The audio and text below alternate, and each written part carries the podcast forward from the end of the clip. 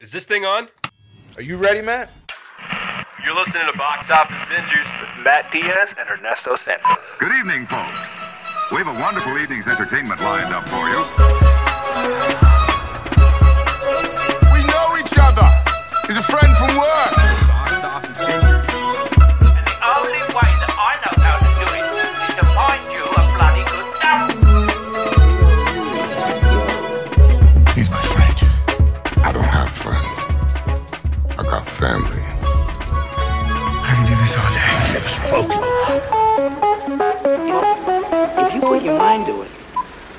Accomplish anything.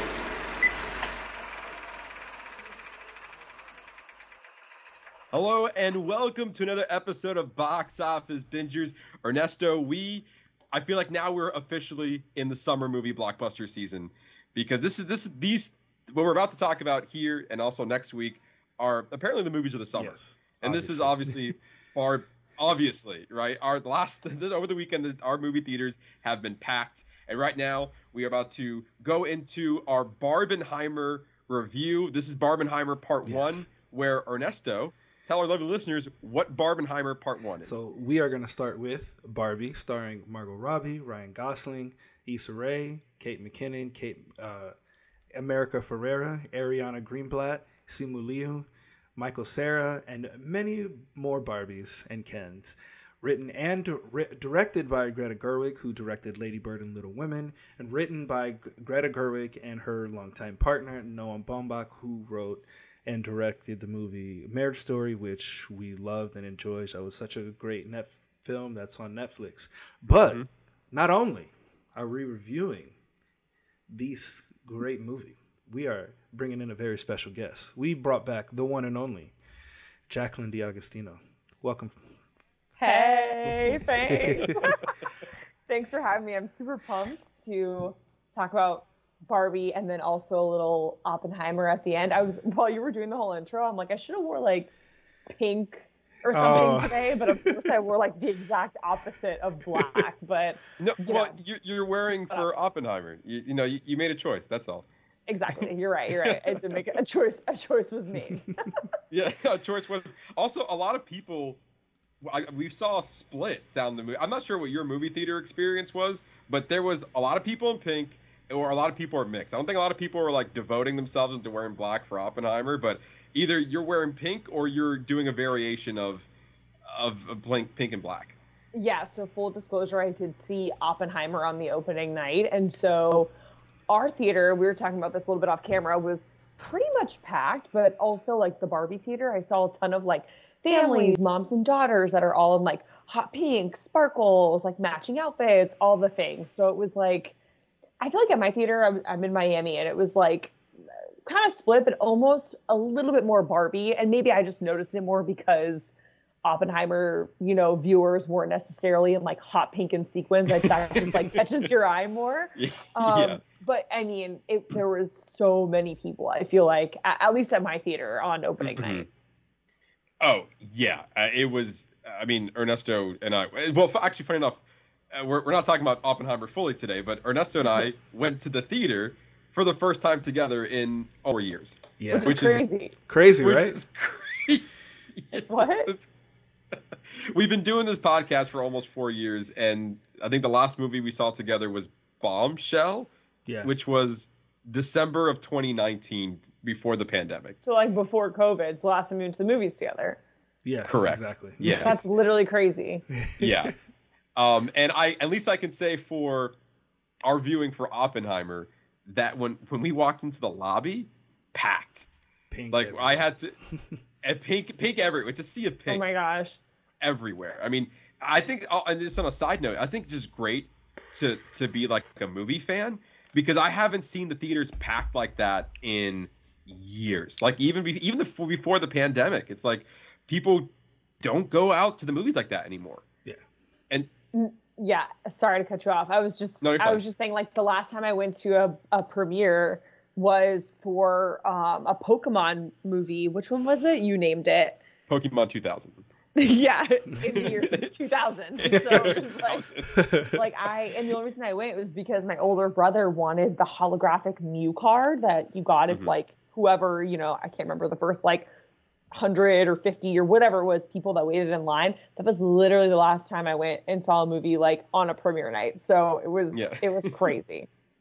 Yeah, I think the I saw I saw I saw Barbie with Megan on Thursday night showing, and it was packed too. It was was also packed. Not only my theater, the concessions, and the bar was also packed, and also the bar across the street was also packed, and people were dressed in pink there as well. So you they were either leaving or going into the theater for it. It's just I just haven't seen that in a long time. It was kind of nice to see that it wasn't for a superhero movie because I think the last time a lot of people came out to theater was for probably Avengers Endgame, which was in May of or April of 2019. So Yeah, and it's just fun. I think like an excuse to dress up or be on Sure. theme with something is like it, it's hard to pass up. It's like these all these concerts with like Beyonce, Taylor Swift. It's now this like fashion outfit spectacle too. So I just feel like if you get an opportunity to like go out with your friends, dress up in hot pink and sparkles, and that's probably not your your day to day. Like it's fun, so why not? You know what I mean? Yeah, y- you honestly make a good point because I think that's also part of Barbie's success, which we'll dive into a little bit later, of how it made so much money in the box office. I think Yeah. part of it was that it was marketed as a social event. Like this, Yeah. this is something you have to do. You have to dress up and you have to go watch this movie. And I feel like that was again, it made it fun and therefore made people want to go to the movies. Um, but before we dive into Barbie, Jaclyn, it's been a while since we've spoken to you. How are you? What anything new that you can tell us on? How's everything over in Miami? Yeah, I think the last time I was on, I just moved here. Yeah. Um, like I, I still had like hangers and boxes and like all this. It was like everything was in a disarray when I was on the call. Um, so I've been uh, in my for almost a year. It'll be like a year in September, which is kind of Wow. crazy to even think about. Yeah. Like, what the heck? um, so for those who don't know what I do, which is probably like everyone listening, I, I'm, I'm a, um, a sports anchor for CBS Sports out of their Fort Lauderdale studio. So when I the last time I joined you guys, I think I was doing mostly like the streaming shows, Mm. um, and I still do that. But now I've been rotating in on the CBS Sports Network shows, which has been really fun. Mm. They're just they're very similar, but like some different aspects. Um, so it's good to kind of change it up and flex different creative muscles. The show's a little bit longer, it's just a little bit of a different format, but all kind of the same daily sports news topics happening. Um, you know, in the world of sports, it could be anything: WNBA, NBA, NFL, college football, soccer, which has been crazy, obviously with Messi right. coming down to Inter Miami. It's been like literally madness. Um, but yeah, so that's been really fun. If you get CBS Sports Network, it's uh, at 3 p.m. So you can watch.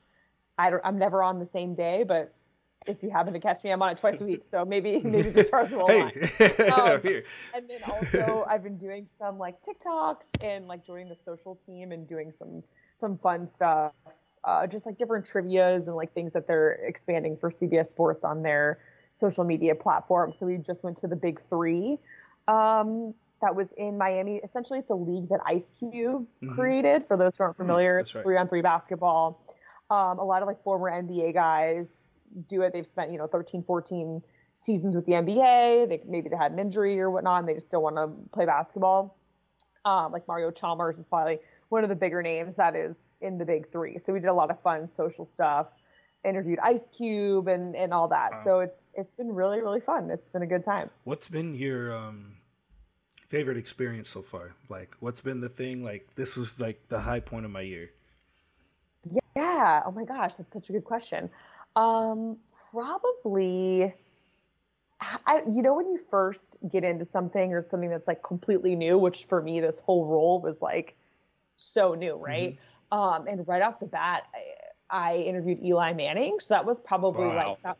That was really fun. I guess that's technically last year because that was like October of last No, year. No, but I got you. Like your Um, year of, I meant, I meant your year of like starting a new, like you're on your whole new path. You know. Okay, yeah. So I think that was probably one of the, the high points where you're like, whoa, it's just someone that I've watched on on TV and, and whatnot, and just being able to like talk to them like a real person. So that was fun. And then also the big three with like Ice Cube, we saw like Dr. J. It was like it was really, really fun to to interact with those people. Um in person, like it was. I, I say those people like they're literally icons. Like, what am I saying? Um, it's Yeah. just like it's crazy to see them in person. You're like, Like, what? wow, the nuts." real person, Um, right there. Yeah. no, I got you. So I- yeah, maybe like just the whole Big Three experience. That's really my first time being like out in the field with with CBS, so that was a really fun process. And then obviously like Eli Manning, interviewing him your first like month at work is is kind of wow. Kind of surreal. So that was that was really fun too. But just in general, like the whole experience, I think like just really having to transition from news, which can be um, for the shows, are very everything is very um, purposeful and like placed, and it's there's a rundown and you follow the rundown. You know what I mean? And obviously, when there's breaking news, it derails, of course. Um, but in sports, it's kind of like a lay. It's more of like a a suggestion. Do you know what I mean? It's more like a conversation, and things change a lot as well. But it's just more um, like roundtable discussion versus everything being super scripted and like more bullet points. So that's been an adjustment. But I feel like I'm finally getting to a a place where I I can kind of like take a step back and relax a little bit, and I'm not so like. Oh my God! Everything is so new because you know whatever you do, like starting a new job, it's like such an adjustment. You know, so um, I think once you get to like that year marker closing in, you start to feel a little bit more comfortable. Yeah. Um, so that's always a good feeling too. So that's also a high point is getting to like, you know, where you can be yourself and and not be so like, oh my god, this is so new. If that makes any sense. at Oh, all. it makes sense. hundred percent. Yeah. yeah. Yeah, and, and for those who don't know, and, and for whatever reason you're new to the podcast, maybe because you just watched Barbie and you now we're going to be talking about it, but um, uh, Jaclyn, Ernesto, and I, we worked together at the news station, Yeah. And and she was very uh, gracious enough to come onto the podcast Many and then also come back on again and again and again. And we I love appreciate coming on the pod. Sorry guys, I'm, my mom is like literally blowing me up about a pickleball outfit that she found. I'm like, I, I forgot to tell her that I'm on a podcast. I'm like seeing my phone. I'm like, hold on. Good. Well, That's well, why I was looking down. She now knows. Um, she, she needs answers now, Yeah. Jaclyn, if you don't mind. she must know. like, the be re- really cute for pickleball. I played pickleball once, like when I just put out there, and I'm really bad. So like I don't need like this professional outfit that she's trying to like send me. Hilarious. But maybe, maybe if you get the outfit, then it might encourage you more to go out and play pickleball. Yeah, yeah, like look good, feel good, or whatever. Yeah, it there you I go. Yes. I don't know. um, Anyway, but sorry to cut you off. no, no, you, no, you're perfectly fine. You're perfectly fine. Uh, that was more entertaining whatever I was going to say anyway. Um, but anyway, we, we've all worked together. Obviously, we, we've been in that environment before, working at a news station. Um, and you made an interesting point. You said that you had a like for news, there's a script, and you kind of kind of read it verbatim, basically. Like like these these are, and but you said in sports and what you do with there, there's more bullet points. Do you feel like you need to have more knowledge outside of your bullet points or it's like is this prep that you're working for for this particular like say that before like you go on camera or is it more like morning night morning day and night you have to kind of keep up to date and be knowledgeable for whatever kind of maybe come your way I think it it's it's a lot of information, but almost in a different way. Because you know, when I say it's scripted, it's not like the anchors come in for local news and they like cold read it. I mean, maybe some people I'm sure have all been there and they've done that before, but sure when when the anchors are going in there, they're rewriting, fact checking, you know, for news. You guys know that. So hmm like but but there's always like kind of a sense of security where you're like oh well i know i wrote this and and this is how the rundown is going to go and it just feels a little bit more like you have a, another netting to kind of fall back on i Mhm. guess whereas like sometimes with um and and here it's kind of like whatever works best for you you can do. You can write everything if you want. You can bullet point it. Like everyone kind of has a different workflow. But i just feel like for me personally especially when we have like guests we'll have you know guests at a table and there's going to be four of us and we're talking about who should you start in fantasy. And it's like if i'm like so married to the script or the prompter like i'm not giving my attention. I'm not listening. I'm not it's not really like you know exactly what they're going to say. So it's really important to be like listening to the analyst listening to what they're saying. And sometimes the conversation that you might have had and pictured in your head is going to go completely off the rails.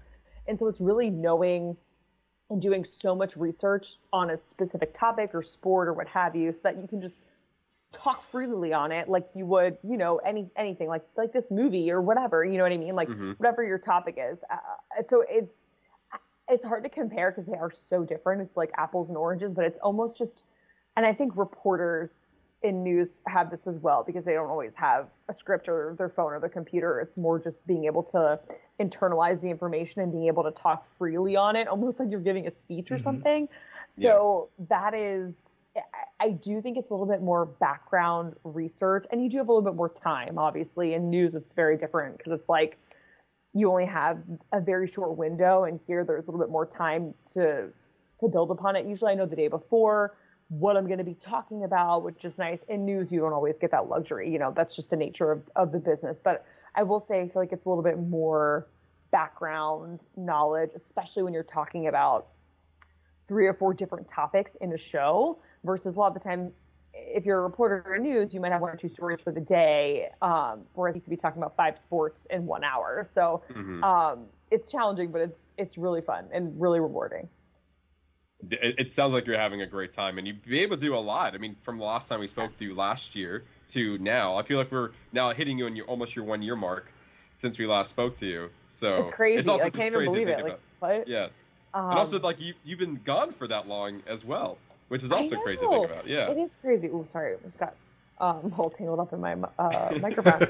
um, no, yeah, it's like it's so insane, and obviously, like I still like I was just texting Kellyanne because she got engaged. Kellyanne's yeah. meteorologist. That was at WESH where we all worked, um, or where Ernesto still works. Yes. so it was just like.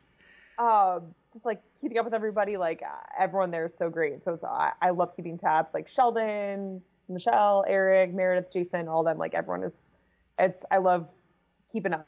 I think that's like a good thing of social media, like a, a good part about it, right? Like you can Yeah. always You're- check in with people. Yeah, you're gone, but you're not really gone. Now, Exactly. We're more just following you along until we see you again. yeah pretty much Uh, I will say, I mean, ever since we started this podcast, we were, I mean, this platform for us have been able a great way to reconnect with old friends that we've had even from college, and then Ernesto and myself, we brought in our own friends yeah. to to kind that we haven't even spoken to in a while. Like I reached out to somebody I hadn't spoken to in almost ten years Oh from my high God. school. And I said, "Hey, you're doing pretty well right now. Do you want to come on the show?" Did they come on? Yeah. He did. Oh, yeah. cool. His name was Corey. He's been on Broadway. He's on television. Wow. He's on. and I he's said, I on. think I- uh, uh, what's that show that he's on? That's on Stars. Uh, Power. Power. He's on Power. He was on Power, and then he was uh, one of the boys from Jersey Boys, uh, on on not on Broadway, but I think he was on the He was on the touring touring. Yeah. for- Yeah. He's yeah, toured. for, That's for awesome. Jersey Boys. But I was like, I it was like kind of just out of the blue. I was like, you know what? I have nothing to lose. And within like two days, he reached back out. He's like, man, I would love to. It's been so long. And I was like, all right, here we go. We're doing this. All right. And we had such a fun, yeah, we had such a fun time with that episode. So it's kind of it's kind of nice that even now speaking with you, I mean, uh, we we've spoken every briefly, but this is not uh, this is like. This podcast has been a great way to not only just talk about movies, but also to bring all of our friends together Yeah. as well and just Yeah. have fun talking. Totally. The beauty of podcasting, even when Ernesto and I were still at WESH and Matt, um, before you had left, whenever we did these podcasts, it just felt like you were never even gone. Yeah. So Yeah. just, just to your point. Yeah. Exactly. yeah, exactly. I was like, oh, we just picked up where we left off, and that, Yeah, that's the beauty exactly. about it. Uh, but we're glad to see you're doing well. Uh, I hope you, year two is just as good as year one, if not better, than Thank you. Thank you. than that. Uh, but with that, let's dive into the meat of this, shall we? Let's dive into our spoiler review of Barbie, the movie that has been sweeping not only the nation but the world. Who knew that at the beginning of the year, Barbie would have been the movie that kind of broke the the summer blockbuster season. I I had I would not have guessed that that would have been the movie. Maybe Guardians, maybe even uh, uh, Mission Impossible, or even The Flash. And now, no, forget all those movies. It's all it. We're it's all about Barbie right now, which is insane to think about. So, Jaclyn, we'll start with you. What is your thoughts on Barbie?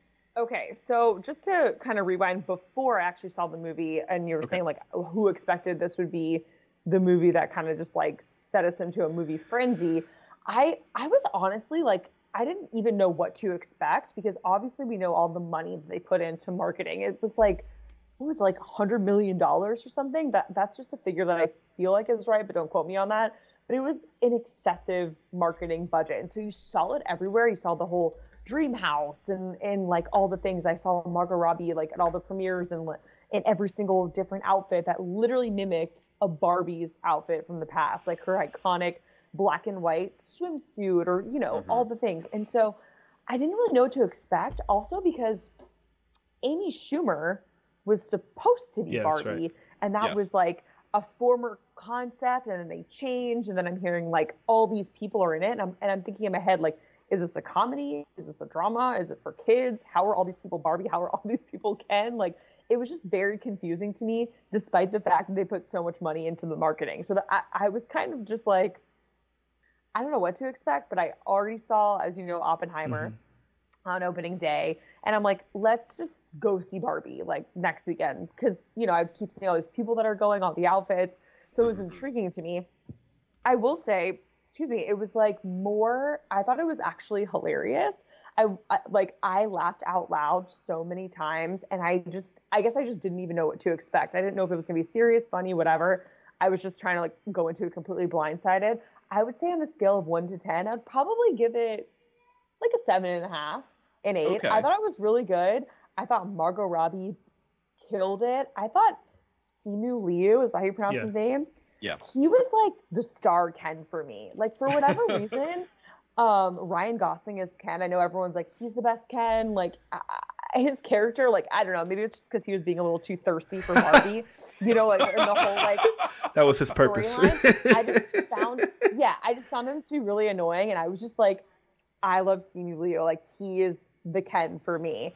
Um, but I, I thought it was a great, like, it was just funny. I, I know some people I feel like are taking the messaging a little bit too seriously mm. and are like up in arms about certain parts of it. I, I just like as just a going in movie, I thought it was great. I thought the costumes, the outfit, the visuals, all of that was so well done, like perfection to a T. Like you felt like you were in Barbie Land. I didn't see the whole Ken taking over Barbie Land like plot line that I was not expecting that. I kind of felt like, okay, Barbie's going to go into the real world and that's going to be the main storyline. So I did like the little, you know, uh, diverging over towards Ken and giving him a moment to shine. But overall, I I thought it was fun. It was like, is it like the best movie I've ever seen? No, but I thought it was hilarious, especially when they were making fun of Ken and all of the Barbies came together and they're like explaining to each other how to distract Ken and they're like, "Yeah, you should um, ask him or tell him that you've never seen The Godfather and have him explain it to you for an hour straight." Like all that stuff was so funny to me and I think it was just like obviously you have to have a sense of humor about it, but I I liked it. And then um I'm who is the actress? I'm like blinking. Um, who was the mom that worked at Oh, Mattel? America Ferrera. Uh, America Ferrera. yeah i thought she was so good her and her daughter. Like i just loved tying them into it and going back and forth between the real world barbie world will ferrell also always hilarious. Like i just i love the ending and tying in the creator of barbie. Like i just i thought it was good. Like i liked it. Um and i wasn't looking too deep into the messaging or anything like that. I was just watching it as like this is the Barbie movie, and I've laughed out loud like six times. so it, I like it. That was kind of my takeaway. It, it's funny that you you pointed out the the Godfather scene. So I saw this movie with Megan, and Right. when that scene came up, she looked at me, and I felt personally attacked because it wasn't necessarily with the Godfather, but it was most definitely a whole bunch of other movies that like movies in general that are very like that guys love and then Yeah. they just explain it to you and you're like okay i don't care you know what i mean Yeah. like it was just hit the nail on the head like it was just so funny because it's so true Yeah, not for everybody obviously I know but, I'm like, guilty. I'm was- guilty of i it. thought it was I'm guilty. I, I know I'm guilty. Like if that that for for me I, I and I actually I think I recently just explained this the other day when we had Nick on the show is when uh when it was during WandaVision and Quicksilver came on during the it was like a quick cameo and then I was Sure. like whoa you know what this means and she goes no and I said strap in it's gonna be a minute and she's like I don't care it's like just give me just one minute and we, we were gonna be done with this um and, and she told me like I re- I really don't care yeah, it's all. I mean, and you guys know how I how I feel about Avengers and things like that. It's just not for me personally. Like it's too Yeah. overwhelming for me. I'm I've missed the boat by years, so I'm just kind Yeah. of like I'm just gonna take a step back and and uh, just understand and acknowledge that I'm never going to catch up. Or if it's like Star Wars, I mean, we've been through this, you know. Yeah. Yeah. So it's Yeah. like Kyle, my boyfriend, loves Harry Potter. He loves Star Wars. He loves the Avengers, all the things. And that's great. But like, I don't want to hear about it. You know what I mean? Like, because it's just not really for me. So That's great. that's that. That's what it is. Just like he doesn't want to watch Summer I turn Pretty. That's fine. I won't give you a whole synopsis on it. You know what I Mhm. mean? So I thought that part was hysterical, and I just, I, I'm sorry, Simu Limu was just like, I loved him. I, for some reason, I thought Margot Robbie was like the quintessential perfect Barbie, and they poked fun that she's stereotypical Barbie, which is what everyone is thinking. So it's just like saying things out loud that everyone was thinking that made it so much more hilarious. And this whole like, what was it like, Casa Mojo Yeah. Jojo whatever house, like just so funny. I just thought it And was when they funny. sell that, that part was pretty I- funny. When they they said that they would sell the houses, it's like they're flying off the shelf. It's like literally like cases of them flying out of the store. Like I, I actually thought that part was pretty. I thought that part was pretty funny.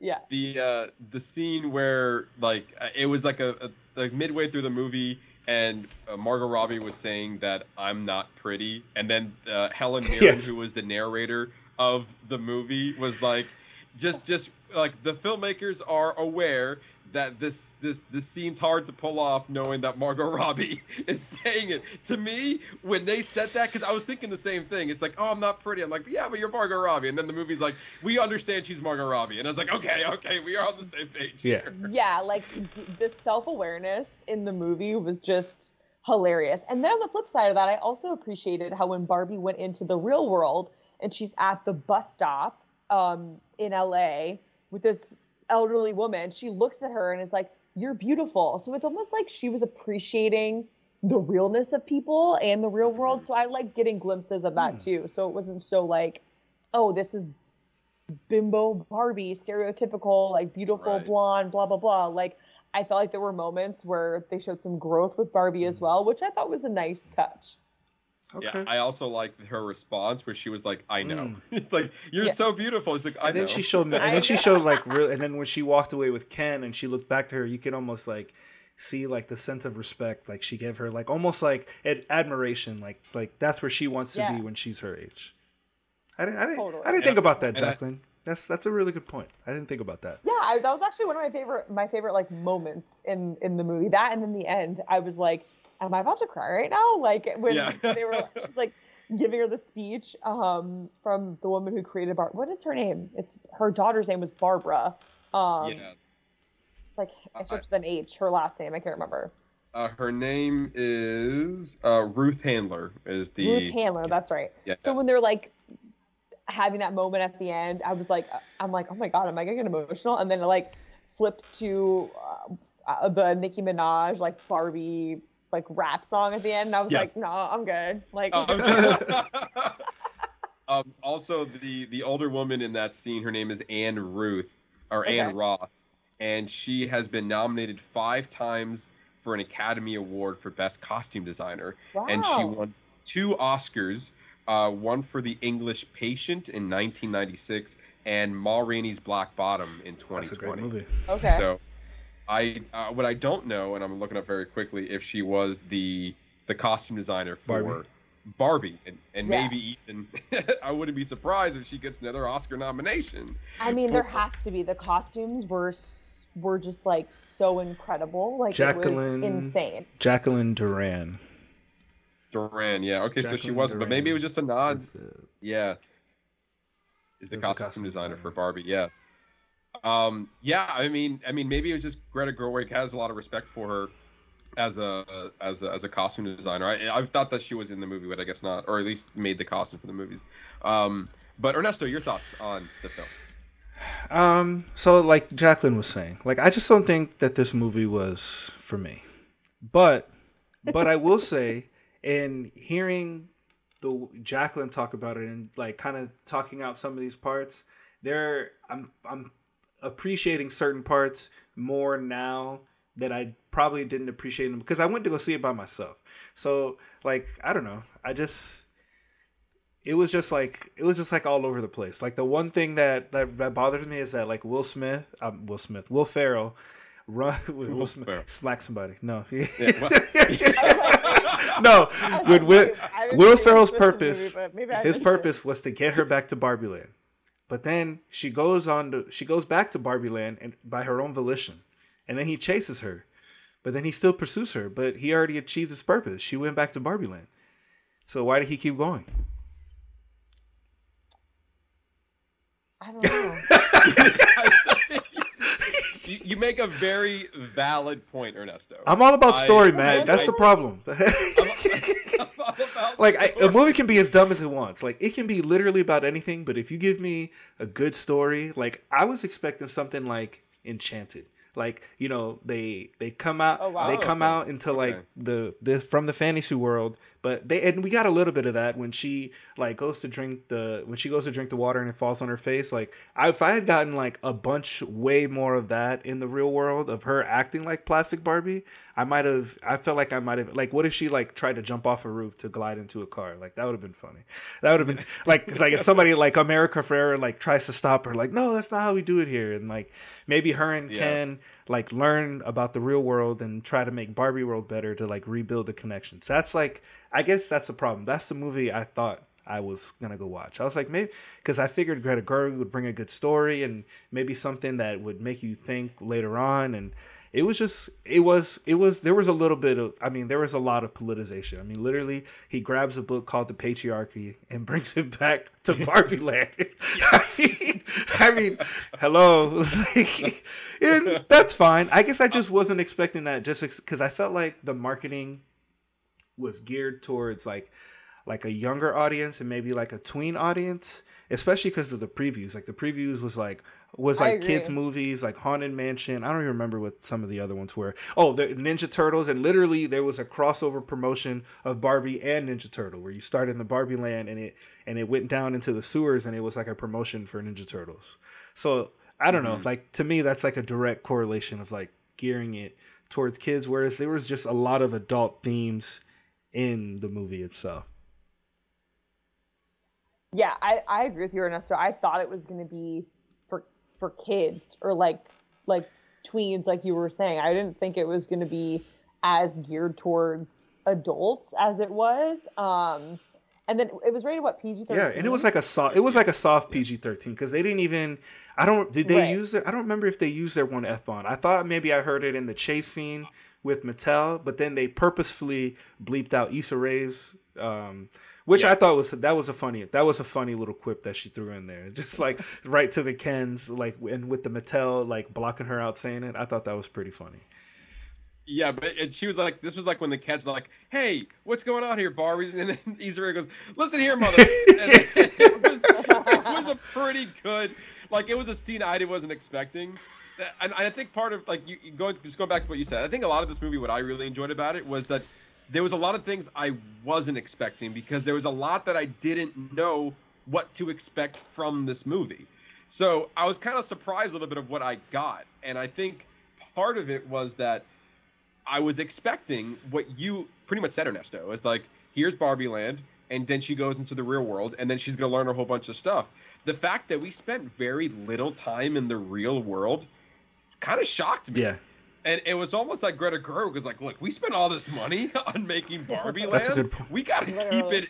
We gotta keep it in Barbie Land." but guys." you have to but you that's all- really have to appreciate the even also the production design that they made into Barbie Land. I mean, that shit was beautiful. Oh, yeah. Like that shit was like regardless of how you feel about the movie, the costume design and production design were 100% on point and they they if anything they should be nominated for that because of like I literally thought I was looking at like a kid's playland, like a kid's playset. Like I, everything was perfectly placed. Like it didn't feel out of place. I really felt like I was really in Barbie Land, like hundred percent. I was hundred percent convinced. Even like the clothes looked like little girl, like the little girl doll to- toy clothes. So I mean, mm-hmm. respect for that. Yeah, I, I agree. I think the whole like you felt like you were immersed in that world. But I I totally see where you're coming from, Ernesto, and I also think I'm with you, Matt. Like I had no expectations whatsoever because I was like half paying attention to the marketing, half not. Yeah. Like I was like one foot in, one foot out. It's like hard to escape because it was literally everywhere. But I was just confused by it. Like there wasn't a clear messaging of like this is what this movie is going to be. Um, right. And so I think I was just kind of like, I'm probably gonna hate this. So the fact that I like enjoyed parts of it, I was like, oh, this is pretty good. You know what I mean? Like the bar was low. I think if I had gone in expecting something really great, I probably would have been a little disappointed. But I, you know, I was like, it was cute. I laughed and, you know, felt some type of way. You know, when she uh reunites with the creator of Barbie or sits next to the older woman at the bus stop. So there was like enough moments of like of like you know peaks and bright spots that I was that I was you know impressed I guess because the the bar was so low for me going in. But it. now, Yeah, I think you meant. well, I was Go just gonna say, but now let me ask you. Now, as a kid, did you ever play with Barbies? Was that ever part of your childhood? I did. So did you feel? Did I you did. like what? What is that? What was that connection you felt watching Barbie had playing with Barbies as a kid? Because maybe like I was just coming in as like seeing them being played with. Like even my sister was ten years older than me when I was a kid, so like I don't even really remember her playing with Barbies. So like I don't un- like what is that experience like? Like re like rewatching it, reconnecting with something you did as a kid. Like does that have something to do with Yeah. it? You think? So yeah, maybe. And I think what's funny is the Barbie that stuck with me the most was the weird Barbie Yes. because I feel like everyone goes through that phase where they cut their Barbie's hair or they color her and you draw on her face and she's always in a split. Like I don't know why, but she literally is. And so whenever Kate McKinnon came out and was like weird Barbie, I'm like, oh my god, I had a blonde Barbie whose hair I cut off in the toilet and I drew all over her and I was like, you know, you know, like she was literally her leg was behind her head. Like it was just so on the nose that I was like, "Ah, this is hilarious. And that was, and then obviously in the beginning when they rotate through all the different Barbies, there's that element of nostalgia because I remember either seeing those Barbies in the store or like having one or two of them and and all that. So I think it starts off the top with the nostalgia factor. And then at least for me, when it went to Weird Barbie, I was like, oh my God, this is just facts. Like I did that to my Barbie a hundred percent. Like once I was growing out of them, you know, you're like, I'll cut her hair. You know what I mean? So it was just like it was hilarious. Mm. See, I think I think little I think there's little notes it's like that is why the movie is so successful and why maybe like certain part like to me I thought it was funny but I didn't resonate with that on the same level as you did. And how many other women Yeah. who saw that part and thought the literal exact same thing. Like so I, I think Totally. that I think that has a lot to do with it. But I mean those are those are pretty Matt, those are pretty much like my like over overarching thoughts. And I just, I guess I took the, Yeah, I, I- tried to take the movie too seriously because I thought I was getting a Greta Gerwig film, and but I got a Barbie film with like Greta Gerwig undertones. You know what's interesting? I didn't even realize that she was the director because I saw Lady Bird, which she also mm-hmm. directed, which was like this. Re- I mean, it was nominated for Best Picture. Like it was this Yeah. legit film, and I, I loved it. Um, it was just like a coming of age story, and obviously these really like realistic storylines. And I just I didn't even realize it was her, like until until you said that because I feel like it's so not her vibe. The Barbie, and that's why maybe that's what It's- that's what that's what I yeah. thought that I was getting. yeah. Yeah, and, and I mean it isn't her vibe at all. Like her her past two films that she directed and wrote was Lady Bird and Little Women. I mean, the only thing that's very similar to those two movies as Barbie is that this is a female-centric film with a primarily female lead as in it. And so like what was interesting me the most was like okay, Greta Gerwig is, you know, uh, an acclaimed director and she always has a message to say in her films. So the fact that she wanted to be attached to Barbie, I was like, okay, what what what are we doing here? What do we have to say about this? And I feel like if anything, this this is a showcase of how she is as a filmmaker. Like Ernesto said earlier, you can hate or love the movie, but look at the production design that she put into this. Is not like she was given a budget and she kind of ran with it. And then the fact that Ernesto, you were showing us earlier that the budget was 150 million dollars. What? And also like they they kind of backed it. as well, like Mattel or or um, uh, Warner Brothers was like, yeah, we we'll, we'll back that. Like that's not a crazy amount of money just to market the movie, and also they marketed very well. Even though, to what what Jaclyn, what you were saying is like, I have little to no expectations for this movie because I don't know what I'm walking into. The only thing that I really knew, like off the bat, was like Greta Gerwig is in it. Margot Robbie is playing Barbie, which I think she'll be a great Barbie. Ryan Gosling is playing Ken, which I think he'll be a great Yeah. Ken. And then also, it's like I don't know anything about this movie. I, I, it's, it's like like I wasn't paying too close attention to the marketing of it or the trailers because I'm like, oh, I'll, I'll probably see it, but I don't know. But then as we were leading up to it, the whole Barbenheimer Mm. was uh, just a big thing, and it was making a cultural event. It's like, okay, now I have to see this movie. And when you walk in there, he's like, okay, I'm I'm I'm strapped in. It, it looked like a fun time regardless. Um, and for me personally, I, I I had a good time with the movie. I I honestly don't have anything like to your point. It's not the best movie ever made. The movie isn't flawless. Obviously, Ernesto pointed out a great plot point that did not make any sense in the film. Um, but I really don't have anything negative to say about it. I just I just had a lot of fun with it, and I'm also one to really attach on to like uh, like meta in films.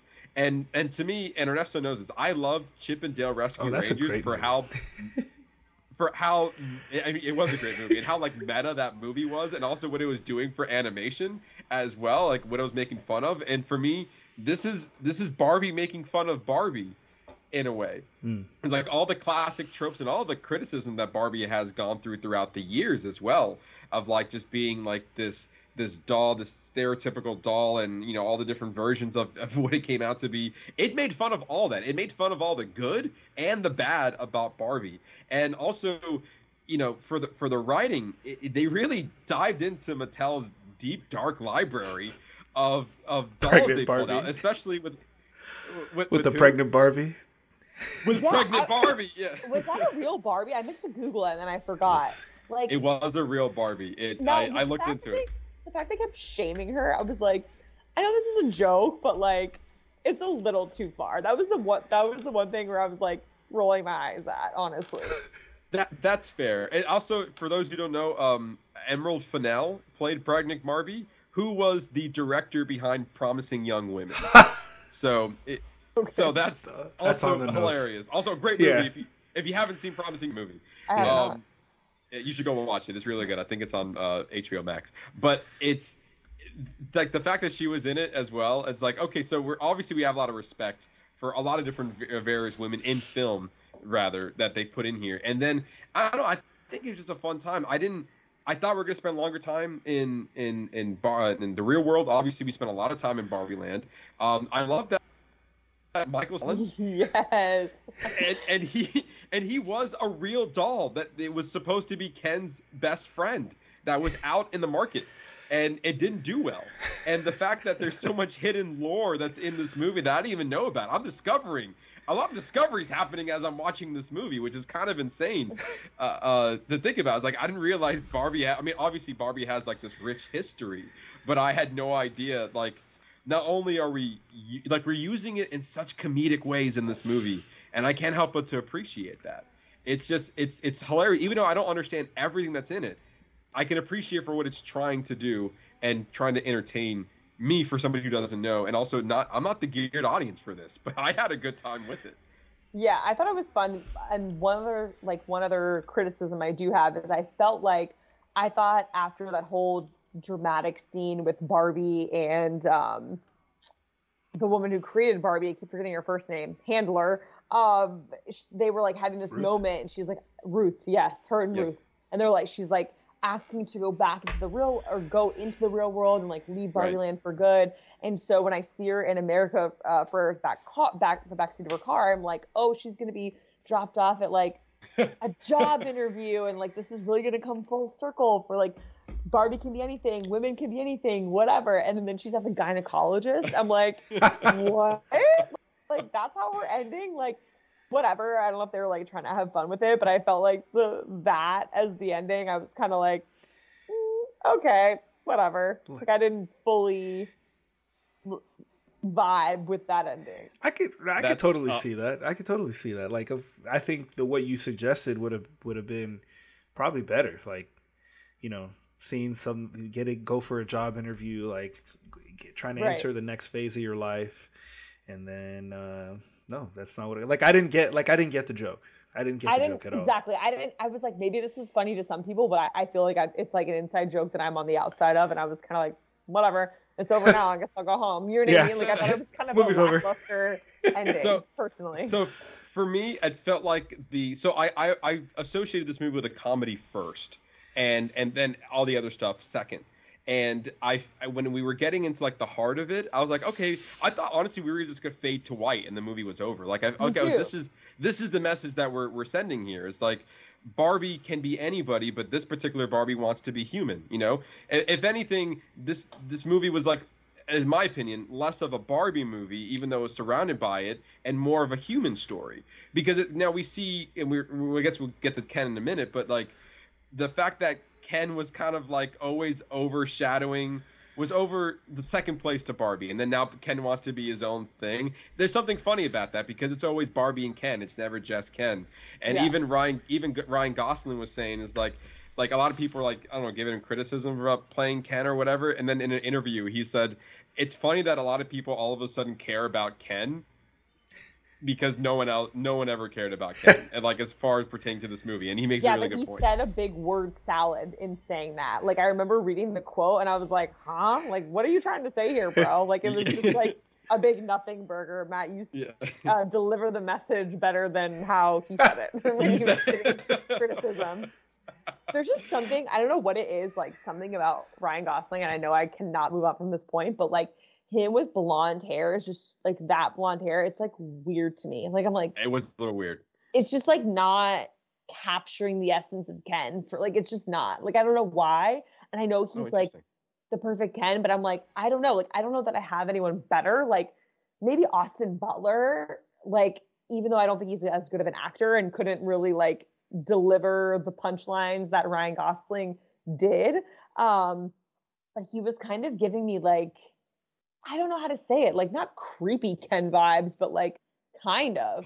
Like Margot Robbie was like, she is Barbie. Like you're like, wow, that is the perfect casting. Yeah. Something is just I can't explain it. Something was just a little off about Ryan Gosling as Ken, not from an acting perspective, but just like the overall visual. And I and I don't know why. Uh, That's interesting. I mean, I didn't really bump into it. It's more of his comedic style too. It's just like, "Hey Barbie, Yeah. how's it how's it going, Barbie?" It's like, "You see No, me like, over the here," and then perfect. Yeah. Yeah. yeah, it was it was pretty funny. But going back to like the the the last nugget, like the comedic moment in there. Like I said, I always felt like this movie was more of a comedy, and so the fact that I thought we were gonna fade to white and more of a of a heartfelt, you know, ending, I was like, okay, I'm I'm fine with that. But I actually kind of thought it was funny because. It, it was just like that one little like the whole movie was making fun of itself the entire time. This is just the last little last joke before the credits roll. And so I can I only really appreciate it for just like we're ending on a on a on a kind of like a button of a comedy mm. note. But other than that, I see the point you're saying that it's like if, if we were going off the hard angle of the movie, yeah, she would be looking for a job trying to start her new life. But instead, we went with the funny route instead. Especially with Mer- America Ferrera having that like heartfelt speech, like uh, right at the end, she had that really long monologue. So I felt like okay, Yes. like we're taking the time be- and giving her this moment because this is what this is what matters in the movie. So so it I think it would have made that her points hit home more if we had just ended like that, and then her ending would have been more interpreted as than as opposed to being like very literal with her going to the gynecologist. Yeah, I think it would have made it given it a good variety of like, okay, we're taking you through this story and there's a lot of funny parts and jokes and mm-hmm. self-awareness of Barbie and the flaws. But then if we ended on a more of a heartfelt note, I think it would have kind of balanced it out, in my opinion. I, I think that's a valid point. Especially, I think a lot of people were calling. Let's see, it's the impossible to be a woman speech. That I, I think that was like kind of like the heart and the crux of the film. I feel like the movie was building up to this, like Yeah. the the impossibility of being a woman and her kind of just spilling out everything and and that being the thing that kind of took Barbie out of the trance. Like all the Barbies out of the trance of like Right. being overtaken by Ken. I feel like that was like a good it was a well done speech, and I feel like if there was any, oh, excuse me, dog, I'm talking here. That, that's really The dog's trying to tell you how they felt about the speech. Yeah, I know, Yeah. right? The dog's trying to tell me. Your dog see Oh. Barbie too. The dog. Hey, do you, have you seen Barbie? Okay, cool. Oh, Um, sorry. but to tell, um, but yeah, I I think that I think that was like the heart of the movie for me. That was like the turning point of the film of what we were trying to say here. Um, so yeah, I, I I also really enjoyed that part as well. And then mainly also there's just a whole bunch of other fun things like the whole beginning of the movie was this like the 2001 a space odyssey recreating that like a shot for shot Yeah. scene of kind of that that whole thing which was really really funny as well like like before barbie there was like all these normal looking dolls and like ba- these baby dolls and all these like girls were trying to be like they were, they were playing to be mothers and until barbie came along and you can kind of be whatever you want and the fact that she was wearing the the the iconic like black and white swimsuit in that scene and that was the first time i think it was at 1959 when the mattel released barbie that was the outfit that she wore as well so again a lot of fun nods in there as well Mm. yeah, and Ernesto, back to what you were saying with like me me growing up with Barbies. I also before Barbie, I had like baby dolls or American Girl dolls and things like Mhm. that. So that transition from having an American Girl doll when you're like five, six, seven, and then kind of graduating, if you will, to Barbie is like a Mm. very real thing. So right off the bat, I was like, oh my God, this is hilarious. And then they go into so showing you all the different kinds of Barbies. And I'm like, this is like, I'm like reliving this era of my life, you so know? that whole opening sequence really like her doing that that made like all the sense in the world to you. Like the fact that they do that and the kids like Yes. oh, okay well see now see once again another point of something that i guess i didn't truly understand when i wa- when i watched it but now hearing you explain it, it makes it it makes a lot more sense. Yeah, you're probably like, why are all these little girls in the desert, like in the desert, wherever they were, like, you know, freaking beating the crap out of their bar, out of their baby dolls. But yeah, like when I was, I had like two or three American Girl dolls when I was younger, and then you kind of graduate, if you will, to Barbie, and I had like 20 different Barbies. And I saw maybe five of them in the opening 10 minutes of the movie. So that was really cool. Um, also, um, uh, Greta Gerwig has also said that it- this movie was heavily inspired by one of your favorite movies, Jaclyn, uh, The Wizard of Oz. Which- Oh, I and, and there's a lot of nods to there's a lot of nods to Wizard of Oz as well. If you Barbie was passing one of like the a cinema that was there and it was playing The Wizard of Oz, oh as well as that. as well as Barbie leaving Barbie Land. She was going down a, a pink brick road instead of Yep. obviously yellow brick road. Um, and I guess one of there was like a um, uh, a bicycle sequence when she's transitioning from Barbie Land to the real world. I guess that was also in Like the, the Wizard Wicked- of Oz. like the Wicked Witch on the bike. Is that what it's supposed to be? No, I guess there was a transition scene that they were traveling through bike in the Wizard of Oz, and that was Okay. in the movie as well. I don't, I don't, I don't remember the Wizard of Oz that's that well. Yeah, I don't Um, remember that part either. But that's but I did have that like thought when I was looking at because it almost looked like Emerald City vibes when she was Yeah. leaving and coming from Barbie Land into the real world in her like little pink car. It was it was like I mean, again, just a nod to the whole set. It was crazy. So that when she goes into the real world, you're like, ew, I don't want to be here. Like, give me back. Yes. You know what I mean? But you make a really good point because it does feel like that. It's like I feel like they spend so much time and attention to Barbie Land, even like in a production standpoint, and also just just how like fun that that that that whole world is. We talked about the weird Barbie, but just like her like, but first of all, Lizzo singing the song Pink and literally describing everything that Barbie's doing in in the opening monologue was also hilarious. And like her just like drinking and like like nothing was coming funny. out and and it's just like that's I'm assuming anyway that's how you would play with Barbie. Like nothing comes out. This isn't real. right. Yeah. right. the the fact that we go all the way to the beach and Ken's running and then he just hits the water and then he gets injured and then they all pull out this this this this truck and it's like oh I'm I'm I'm like Dr. Barbie and and then he goes you're perfectly fine you're Mm. you're fine also the fact that he says like his job is beach the whole is just Yes. like freaking hilarious like the amount of memes that i've seen when it's like you at your job to your boss and it's like i beach it was like so funny the the the memes I've been seeing the most is people wanting the the the hoodie that says "I am Kenough." Yes. Oh. Yeah. I literally heard a girl, my the girl sitting two seats away from me. She goes, "Oh, I'm making that shirt when I get home." yeah. I've been saw seeing a lot. Of, people on TikTok with like the I am Kenough like stickers, like they're putting on like Oh, water wow. bottles and laptops and stuff. Yeah, I'm Mm. like, oh my gosh, of that course. give it uh, by I, I I wouldn't be surprised that by the holiday season we're gonna be so we're gonna see so much more Barbie merch and then as well as Kenough. I Oh, am yeah. Kenough merch as well. Uh, but but br- very briefly, Jaclyn, what are your thoughts on like the whole thing with Kens? Like all the Kens, the whole Kendom uh aspect of it. Like, do you think that was that was funny? Was it kind of out of place? Like, where was your vibe on that?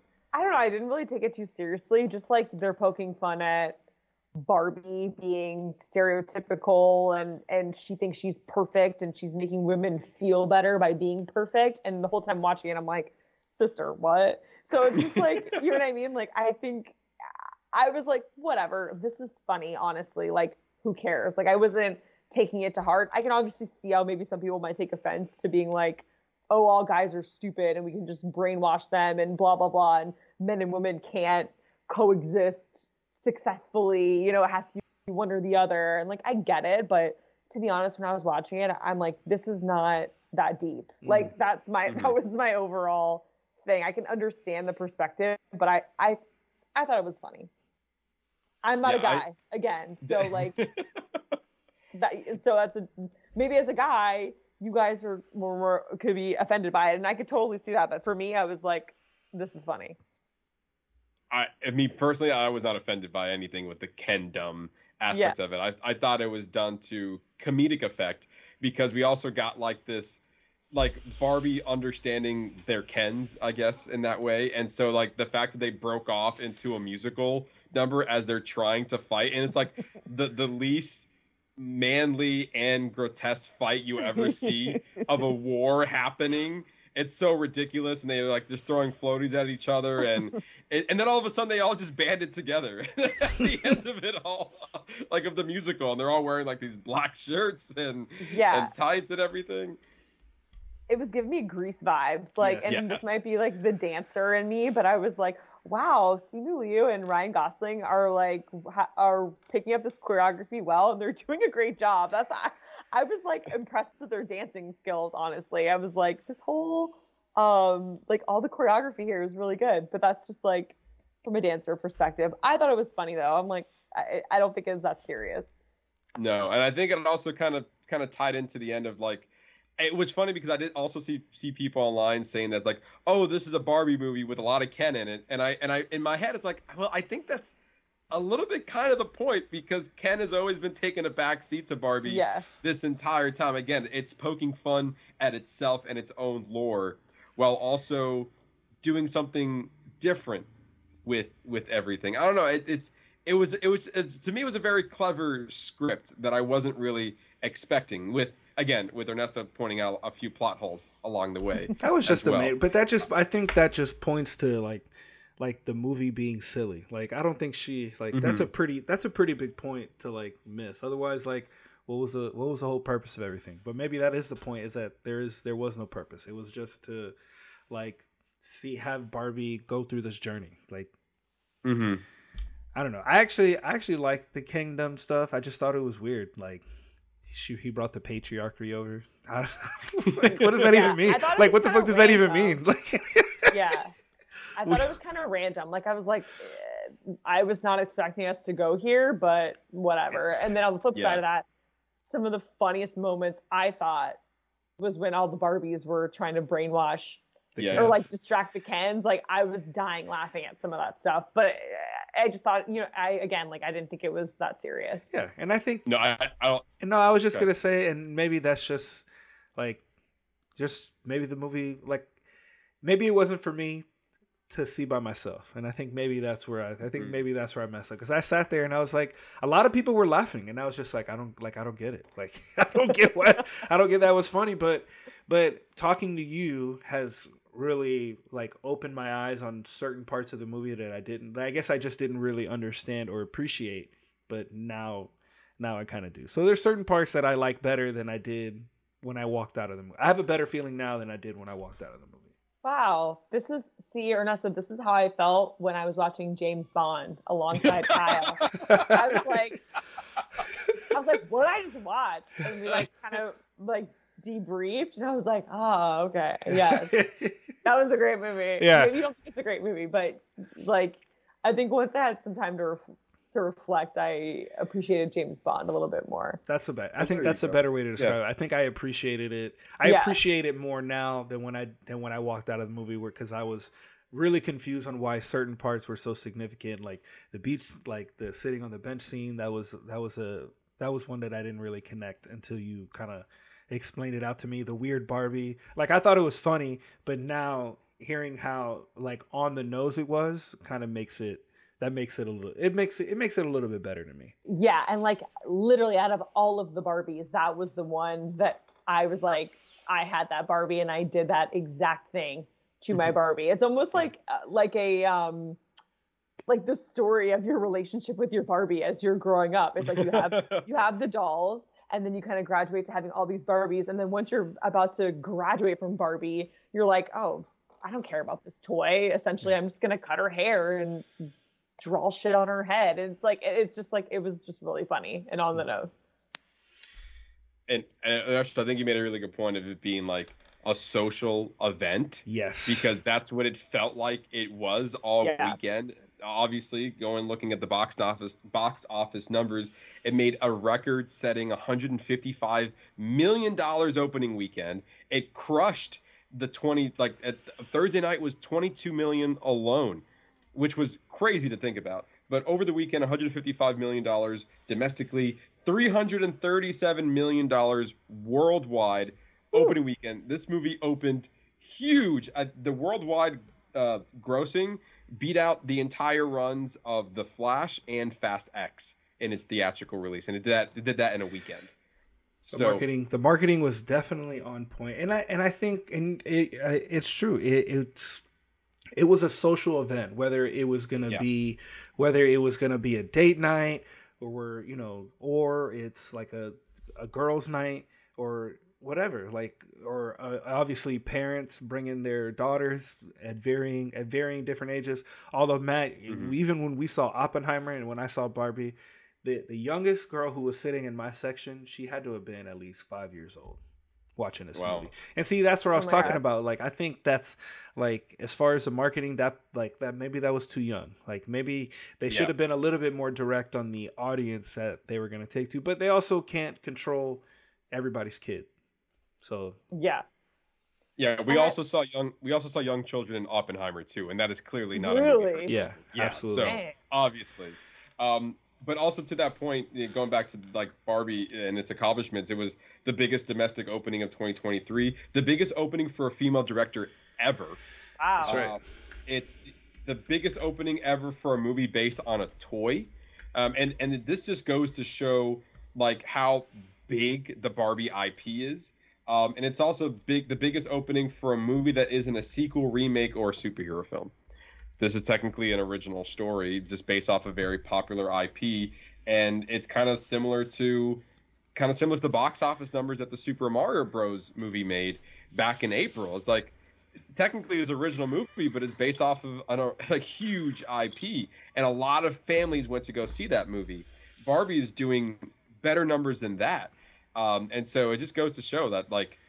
Bar- we, this is Barbie's world, and we're just living in it, apparently, because a, a lot of people wanted to see this movie. And you know what? Um, I I saw when I saw Oppenheimer, I really didn't have plans of seeing Barbie, and then once I realized they were premiering on the same night, and I saw so many people like literally dressed up and like families, friends, all the things, moms, daughters, and like sequins, heels, like literally Barbie like suit sets that were hot pink. I'm like, Mhm. oh well, I mean, if this many people are going and seeing it, and it's this whole event, like we could go, like whatever. And so that was the half of the reason I went and saw it. Because to me, again, like beforehand, I was kind of confused on what the movie Mhm. was going to be, and so I, I was kind of on the fence about it, but seeing all the people going and making it like a huge Mm-hmm. social event and posing inside of Barbie boxes at the movie theater kind of talked me into seeing it. Yeah. Uh, so with that, Jaclyn, your final thoughts. So I think, again, I enjoyed it because the bar was low for me. I, as long as I can, I'm engaged in the movie the whole time. I can laugh. I have some moments where I'm appreciating it. And it's kind of tugging at the heartstrings a little bit, also with the nostalgia factor. And I do think it is geared towards millennial women who grew up with Barbie, or even just like a little bit younger than that too. Um, I I mean I enjoyed it. I would recommend it to, to someone. I think it's an easy watch. It's nothing Mm. crazy. It's not too heavy. If you just want to go to a movie and escape and kind of just watch something mindless and laugh a little bit, I say go for it. I liked it. Ernesto. So, I wasn't as enthusiastic when we first started this conversation, but through this conversation and hearing your appreciation for it and really understanding certain aspects, like the whole opening sequence, like I didn't know that until you said something. Um, that the other scene we were talking about, and I I get it. I get it a little bit more now than I did walking out, and it was just I think just a few things. Like really have to give a lot of love to the production designer for Sarah Greenwood and also the costume designer Jacqueline Durran. Like I would love to see something for each of these women come Oscar season. Like regardless of how you feel about the movie, they did a phenomenal job. Like like so much love and respect for what they were able to accomplish in the film, regardless of how you feel about it. Also, the America Ferrera scene, uh, she told Vanity Fair that the scene took two days and between 30 to 50 takes for the film. Wow. Whoa. Wild. That, I mean, That I is guess she, wild. I guess that. I mean, again, going back to how pivotal that scene was, they Yeah. probably really wanted to get it right, and that's why they spent a lot of time on that. Yeah. But those those are my main thoughts. I I feel much better about it now than I did when I first when I first walked out of it. It was much more of a communal thing to do with somebody. Like this is not like a movie you can go see by yourself. If you go see it by yourself, I feel like you're missing part of the fun that is the film. The film is mm-hmm. a is a movie you go see with somebody else, and which is weird because I haven't seen like seen a movie like that in a really long time. Where we're like almost like Yeah. you need to see it with somebody to really kind of get a better, a deeper enjoyment out of it. Yeah. So man, Yeah, I mean, I for me personally, I I really enjoyed I really enjoyed the movie. It was kind of kind of similar to kind of both of your points, Jaclyn. To, to your point, the movie was so I I expected very little from this movie. I just like my main draw was Greta Gerwig's directing. What are you gonna say with this movie? And but it really I didn't have any expectation expectations going into the fact that I had such a good time watching it. Uh, it kind of just you know brought up my spirits a little bit because like this was just a fun silly meta movie that and again i'm a sucker for movies that kind of make fun of themselves to kind of just go deep into the lore. The fact that i'm learning something about this movie every single day as far as like like hell i just learned that america ferrera spent two days on that scene. I didn't know that just until two seconds ago. So like that's that's just cool to see. So i feel like the attention to detail in this movie is what i'm most impressed with. And then i was also impressed with how clever this script was. Mm. and then i was also entertained by the the actors that were all in this movie as well. Margot robbie ryan gosling simu Issa Rae, uh, michael Cera, america Ferrera, like they were all great in their respective roles. And so I again, I don't think this is a flawless movie. I do agree with you 100% Ernesto that between the costume design and the production design, if anything else, should 100% be nominated for an Oscar absolutely. for what they were able to accomplish for this movie. Um, I can I can almost see it for script writing. I don't think it will go that far, but it's a possibility. I mean, the we know the Academy loved Greta Gerwig, so they might show a lot of love for this movie when it comes to Oscar season. I guess we'll we'll find out next year. But I feel like this is definitely not the last time we're going to be having this conversation because because I think we're going to be talking about this movie for the rest of the year eh, for in one way shape or form uh, because who knew again like i said at the beginning that barbie was going to be the movie of the summer that everyone needed to see so yeah, literally. And just to piggyback really quick off of what you guys were saying with the scene and everything, I think it's almost more impressive because there's not really a precedent, right? Like there's nothing. right It's this whole new world that they have to bring to life and make you know, it's I mean, and it's kind of like what they did with Harry Potter, right? Like it's this completely new thing where you want people to feel so immersed in that world, and I think they did such a good job. Like I felt like I was in a whole other place. It Mhm. was incredible. Yes, agreed. Yeah, and you and you make like, you make a really good point as far as like we we like you have the IP of Barbie, but how do you how do you form that into a story? Yeah. Like what do you, what do you do with all of this lore? And the fact that they were able to come out with this was kind of really impressive. Kind of the same thing with the Super Mario Bros. movie, where you have all of this content to choose from. Now, how do you kind of go all there to where you're also where you're appeasing to fans, but also giving an original take on the story? So. Uh, I, I think there's a lot of similarities here, and the reason why box office numbers are reflecting on their success. Uh, but anyway, there you go. That's our spoiler review on Barbie Part One of Barbenheimer. And as we transition next week into Part Two, Jaclyn, I just want to get your quick thoughts on Oppenheimer. Okay, so Oppenheimer, obviously, I knew it was about the guy who created the atomic bomb. So, like, I knew that, and I also knew going into it that it was going to be very dialogue heavy. That is what um, Kyle, my boyfriend, he, full disclosure, like, he kind of forced me to go. Not forced me, but he's like, let's. He's like, let's go see Oppenheimer. It was totally his idea. And I'm like, oh, that sounds interesting. Like, I'm something I would be interested in seeing. Let's do it. So I totally would not have won if it wasn't for him. But I just don't know. I liked it.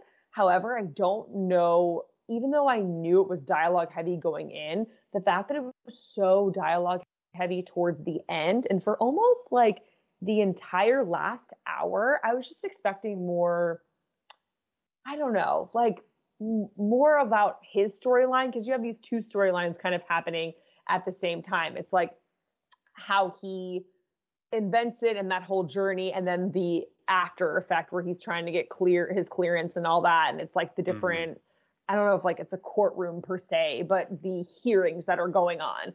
I just wish it was like less focused on the hearing towards the home stretch. And i know they're trying to get to how his story ended up and everything like that but i just kind of was more interested on him as an individual versus the hearings in general. Like it was so dialogue heavy for the last hour that I'm like, if we're gonna make it this dialogue heavy, I don't think the movie needs to be three hours long. If it's gonna be three hours long, I need a little bit more action, a little bit more character than just going back and forth to a black and white room and a small closet. Like I was towards the end, I was just like fading. You know what I mean? Maybe that's just Mhm. like it, like a hot take, but I just felt like it was very long for that ending, and it didn't need to be that way.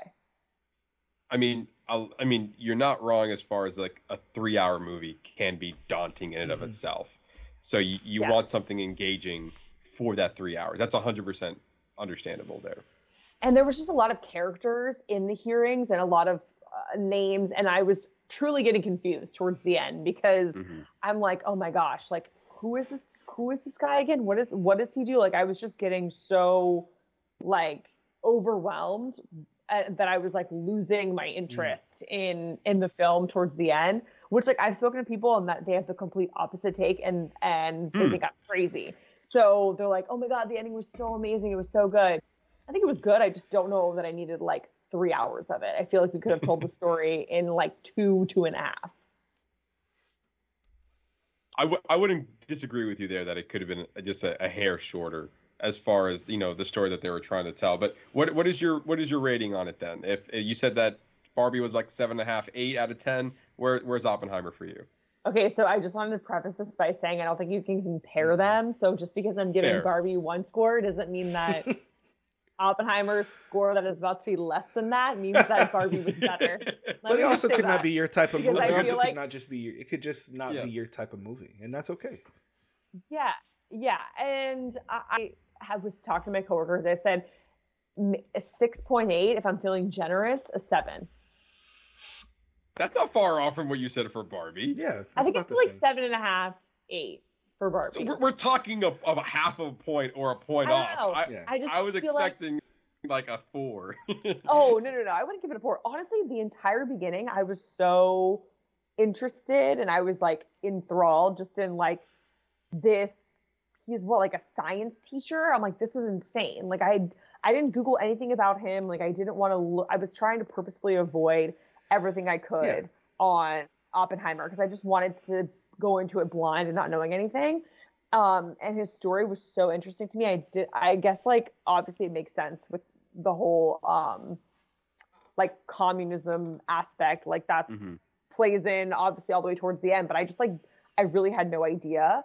Um, and so I thought it was really, really interesting. But then I don't know, once we got into these hearings, he's getting security clearance. They're trying to almost make him seem like he has a communist connection. Like, and there were so many players, I was getting a little like I was fading in and mm. out towards the end. So basically, after the build up to the atomic bomb, the last hour is where it kind of lost you. Yeah, because I don't know. I don't know if I was expecting the the build up to the bomb to kind of be on the end note, and I Mhm. thought like that's where it was gonna go. I don't know. I was just, and then also I'm like, did he actually know Albert Einstein, or is that like a metaphor? You know what I mean? Like, do they actually Yeah. interact and have this exchange on a lake, or, or like, is that just like a metaphor for something? I don't know. It was it was getting a little too. By that point, I was so checked out that when they actually showed the conversation that he had with Albert Einstein, I'm like, Yeah. I don't know what this is supposed to mean. So I just looked it up. I- I- Apparently, him and Oppenheimer lived and worked at Princeton after the war, specifically at its Okay. Institute for Advanced Study, where Oppenheimer served as director from 1947 to 1966. They were not particularly close friends, but that doesn't mean that they didn't have any kind of relationship. Conversation. interactions. Yeah. That's true. Okay. Okay, so did they know each other? That so that that was all true. Also, this was all based off of a book, uh, like kind of diving into Oppenheimer's life. I'm, Okay. I'm pretty sure that that Nolan took a lot of you know inspirations from or a lot of stuff from for the for the movie. Um, but yeah, it's interesting. I honestly that's that's a, more or less a like a not a not that's not a negative review. You just felt like it should have been shorter. Yeah, I feel like it should have been shorter or just a little bit more action packed throughout to keep me engaged for three hours. And I've seen Christopher Nolan movies in the past, like Inception is him, right? Mhm. And I've Mhm. loved Inception. I never felt bored. I never felt, and that was a long movie. Um, Yeah. and I I don't ever remember feeling like, okay, I'm done here. Like I and I, it's and I and Kyle would be like, that's his style. He's very dialogue heavy. He does long movies that are very like intertwined, Mhm. and there's multiple thing, storylines happening. And I get that, but I just feel like other Christopher Nolan movies that I've seen, I didn't feel this way. this is very much a different Christopher Nolan movie that we've seen him do in his career, for sure. Yeah. Um, so so yeah, I I don't blame you for like going into this movie expecting one thing and then getting something completely different, because I I personally feel that this is very much a different film than Nolan has ever done before. Yeah. Well, cool. Because Yeah. some people were like, "It was so good. You're crazy," and I'm like, "I don't know. I don't think I'm that crazy. I, I wasn't like obsessed with it. I wouldn't like go see it again. You know? Yeah. But it, it's hard for some people when you've already done it to sit through a three hour movie to go sit through a three hour movie again, Yeah, especially if you yeah. weren't enthralled with it. So that's 100% understandable. yeah. Uh, but but thank you for your thoughts on on Barbenheimer. if you want to Wait, hear, did you guys like Oppenheimer? Or are you We- saving that? we, we were saving it, Saving. Ernesto. If you want to give a little taste, that's up to you. me Or you want to two save it? sentences. I'm just Two curious. sentences. I mean, I loved it. I would actually go see it again. Wow. Okay. you can leave it at that. Nah. I I I will say I will say this, I, and I'm kind of comparing this a little bit. I love Steven Spielberg. Uh-huh. right? Steven Spielberg had made movies like uh, uh, Jurassic Park, Indiana Jones, E.T., um, you know, all the classics, right? Nolan has also made his movies as well. There was a point in uh, uh, Steven Spielberg's career when he went from making those movies to making Schindler's List, not Indiana Jones, Jurassic Park, and Jaws. That's not, or E.T. That's not, that's not Schindler's List. So I, in in my opinion, this movie is Oppenheimer is Christopher Nolan's Schindler's That's a really good comparison. Okay. I respect so that. it's it's very I was just saying I respect that. I get it. I, yeah yeah. So it's not your typical Nolan affair, but it's not necessarily a bad thing either. It's just a very different movie than what he's used to making, and I think it needs to go in it into a different approach, and that's why even going into prior knowledge of maybe now going in a second viewing of this, you know, rewatching the movie and then also getting a little bit more background on Oppenheimer might change the viewing experience. Like with any Nolan movie, you got to see it more Correct. than once to really get a deep dive for it. Well, I just But- said I'm not. so- Yeah. But that's okay. But that's all right because it just That's it just okay, it wasn't No, for you. I, I, I think it was yeah, I think it was good. It just um the length was what the length in the storyline, I didn't think it was necessary. I didn't think let me rephrase this. I didn't think the length was necessary in order to tell that story. That's all. I get that. that, and that's perfectly fine. Yeah. Um, but to Ernesto said, I, I, I didn't love it, but I actually did. I did like it a lot. Mm. Yeah, I liked Uh, it too. I just didn't yeah. I love it. I'm with you. Yeah.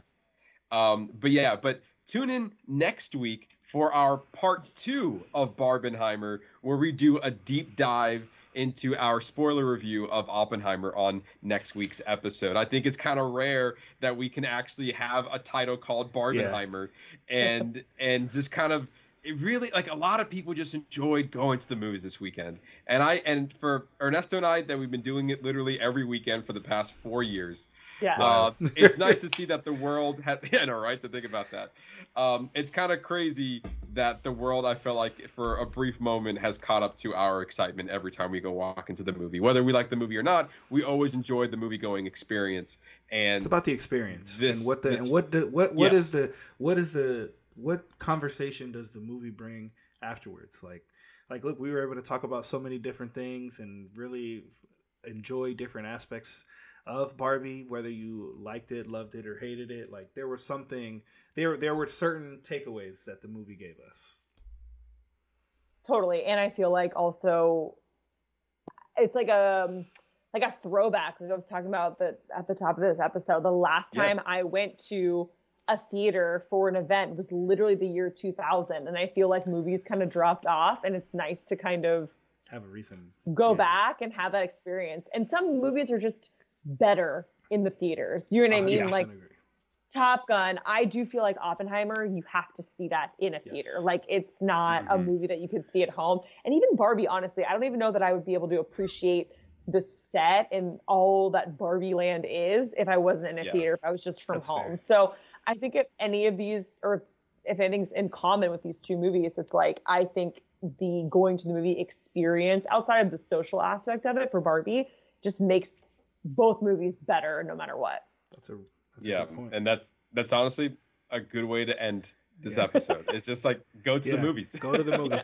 well, Jaclyn, before we do let you go, can you tell the peoples where they can find you on all the things?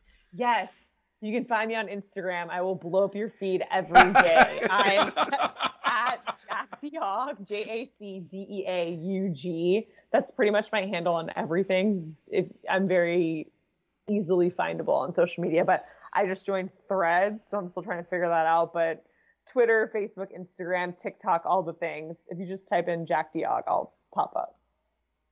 Also, now Twitter is now X apparently. Exactly. Oh, That's yeah. right. It Whatever. keeps throwing me off because I'm like, you know, you have your tabs open, you like look for Yeah. the certain symbols, and I'm like, what is X? And I keep forgetting. like, I can't.